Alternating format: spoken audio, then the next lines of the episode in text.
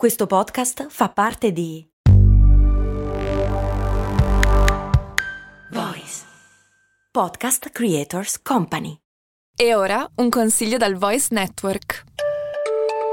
Ciao, sono Francesca Dean, sono un high performance coach e nel mio podcast Healthy Busy Life condivido con te riflessioni, strategie e il mindset che ti servono per arrivare al livello successivo in ogni area della tua vita, dal benessere alla produttività, dalla crescita personale a quella professionale. Cercami sulla tua piattaforma di podcast preferita. Ti aspetto. Nello spazio nessuno può sentirti gridare, diceva la locandina di Alien, che tra l'altro è un grandissimo claim. Quello che non dice però la copertina di Alien è meno male, se no sarebbe un cazzo di casino. Adesso vediamo.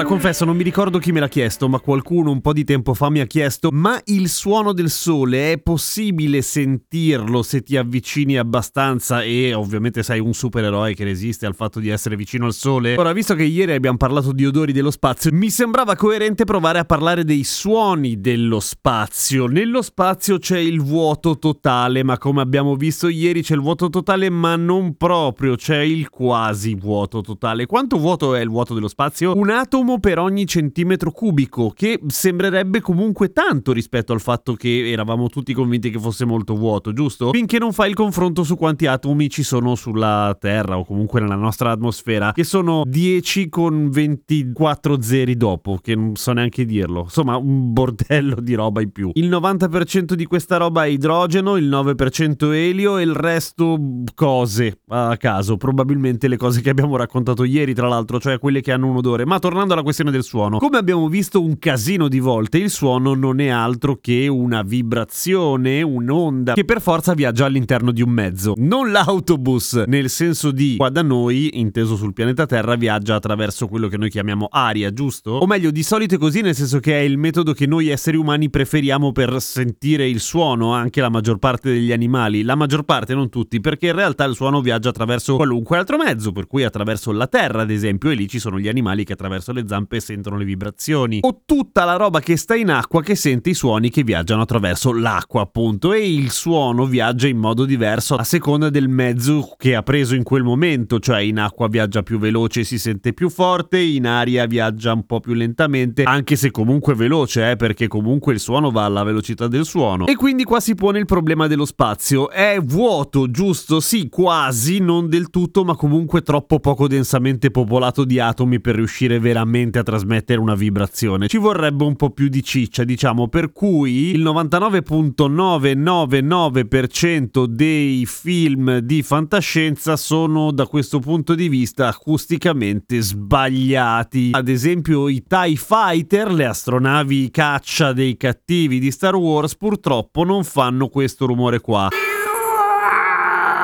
una roba del genere, insomma. Ve l'ho dovuto fare io perché sennò la Lucasfilm e la Disney mi facevano un culo come una capanna, secondo me. Ma questo, come dicevo all'inizio, non è un male, nel senso che non so se ve lo ricordate, ma viviamo abbastanza vicino in termini astronomici a una palla di fuoco che produce una quantità di esplosione al secondo che neanche a Capodanno eh, il sole, il sole e il sole fa un casino boia. Per casino boia si intende una roba tipo triliardi e triliardi di watt di energia sonora. Quanto è? Non lo so, pensa che probabilmente mi stai ascoltando da un impianto stereo o dalle cuffie e si parla di pochi milliwatt a 60 watt di solito una roba del genere. Insomma, sarebbe un casino. È vero che è molto lontano, ma sulla Terra lo sentiremmo e come. Quanto forte? Mm, abbastanza forte da rompere davvero, davvero, davvero i coglioni. Altro che svegliarti perché hai lasciato le imposte aperte. No, sarebbe una vita francamente di merda. Per cui, ricapitolando, no, nello spazio non si sentono i suoni e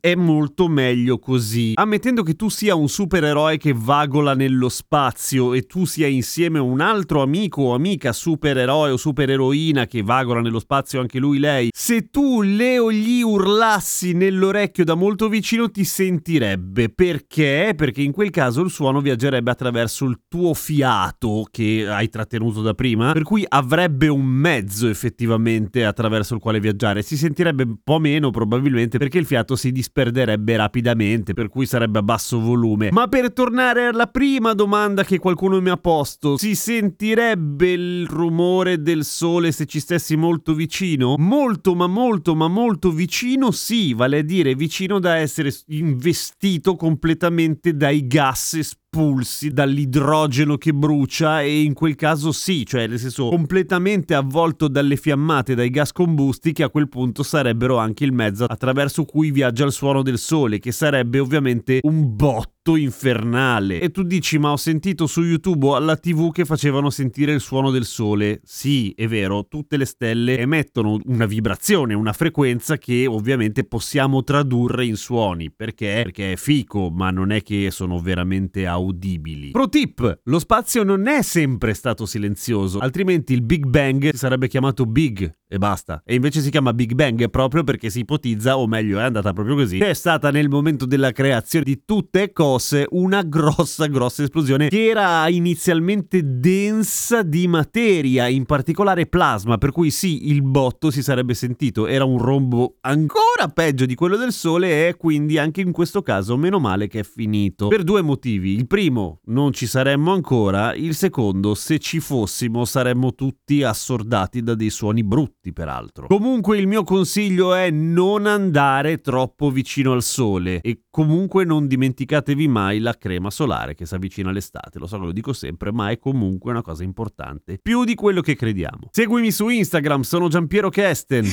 Cos'è? Cambiato nome? No, è che Radio Kesten è il nome dell'account. Giampiero Kesten, se lo metti ovviamente mi, cerchi, mi, mi trovi. Ah, vabbè, ho preso paura. Ah, sempre io, vai tranquillo. A domani con cose molto umane.